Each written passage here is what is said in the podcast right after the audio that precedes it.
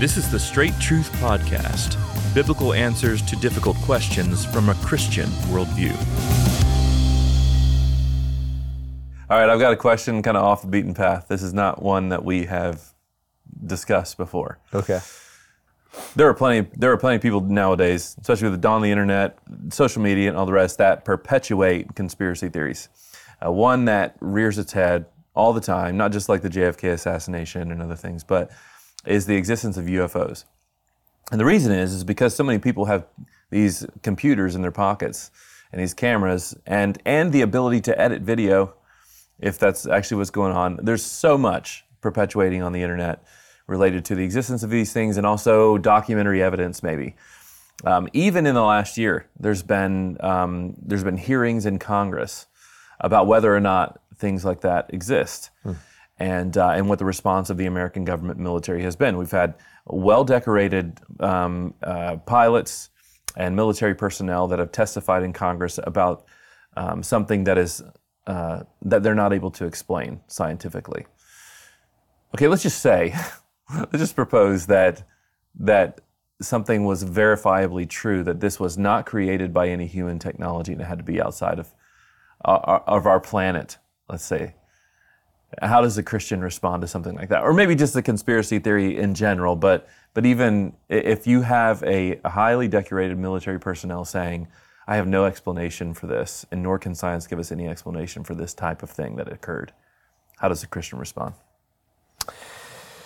Well, I think this is uh, actually a, a, good thing to talk about broadening the conversation to, to all conspiracy theories, and that is you're either going to live your life in the realm of what you know, or you're going to try to live your life in the realm of what you don't know and will never know, can't know.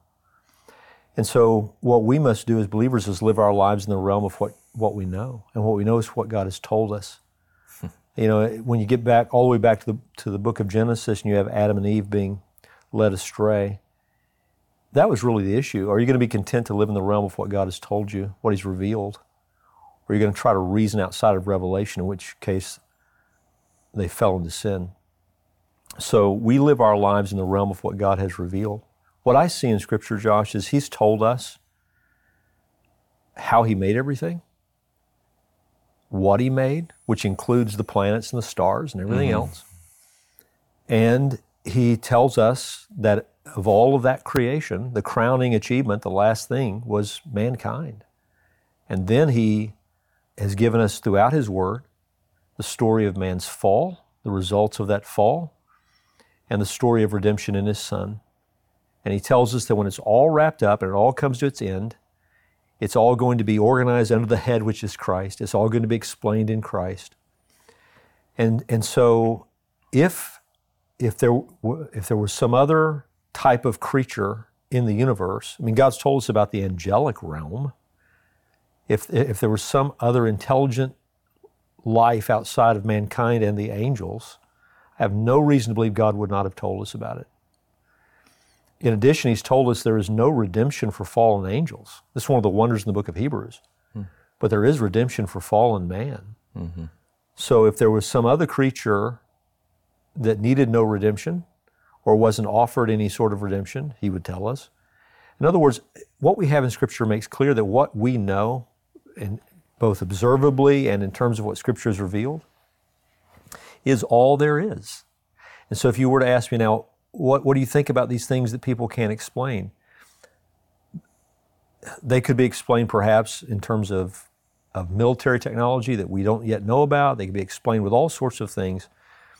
But I've said to people, Josh, if, if you, if I was floating in the air right now and the Bible said you can't float, I'm going to believe what the Bible says over my own experience. So I'm going to live in the realm of, of what I know, not what I don't know, can't know, will never know. And I'm going to live in the realm of what God has revealed to be true and believe that over my own experience. So experiences that people want to tell me about, because this happens in more than just you know the UFO conversation. This happens with miracles. This mm-hmm. happens with how people were supposedly converted through dreams and all sorts of things that people want to talk about. I'm going to believe the scriptures. I'm going to believe the Word of God. So God told us what He created, how He created it, what it consists of, the story of what has happened with it all, including the angelic realm, tells us of, the, of a fall among angels, mm-hmm. tells us of the fall of man, tells us the story of redemption, tells us how it all comes to, to its conclusion, tells us what it's all going to add up to. And I believe that is an all sufficient and altogether trustworthy account of what I should be concerned with. And that's where I'm going to give my mind and my attention. Yeah, that's good.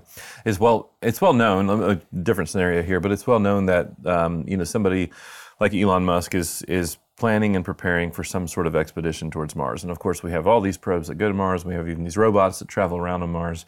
And it, there's always the case that they're looking for life. Let's just say, let's just say there is a kind of like small bacteria or small something that is found um, actual uh, life on another planet. Does that change anything in terms of the biblical witness? No, Yeah. no it wouldn't at all. I mean, uh, the fall has, the, the curse has affected all of creation. So who knows what things were like before the fall of man, even outside this planet in terms of, of, of worlds that exist. I, I have no way to know. What I can't, what I am talking about though, is intelligent life. I'm talking about creatures that God made that are able to reason and communicate and all that sort of thing. And what the Bible gives us in terms of categories there would be the angelic realm and human beings mm-hmm. God, angels, and men. Mm-hmm. And, um, and I believe that's all there is. Mm-hmm. Yeah, and it, so it doesn't trouble you at all. Any any conspiracy theory, any discussion about that, any possibility that this might exist, it, it's not even troubling to you in the slightest. Even though it does trouble some people for some reason. It doesn't trouble me at all. I don't find myself giving my thoughts to it very much at all. I'm not saying that, that decorated pilots, et cetera, such as you're describing, didn't see something. I'm not mm-hmm. saying that there isn't some sort of technology out there that supersedes what has been publicly offered to us. What I am convinced of is it doesn't represent some sort of creature outside of mm. angels or men. Thanks again for joining us for this episode of the Straight Truth Podcast. Now, Straight Truth is listener supported. So if you'd like to find out ways how you can help us to continue to produce this podcast, you can go to our website and find out ways to do that, straighttruth.net. At that website, you'll also find links to all of our previous episodes and our social media channels, so be sure to check it out.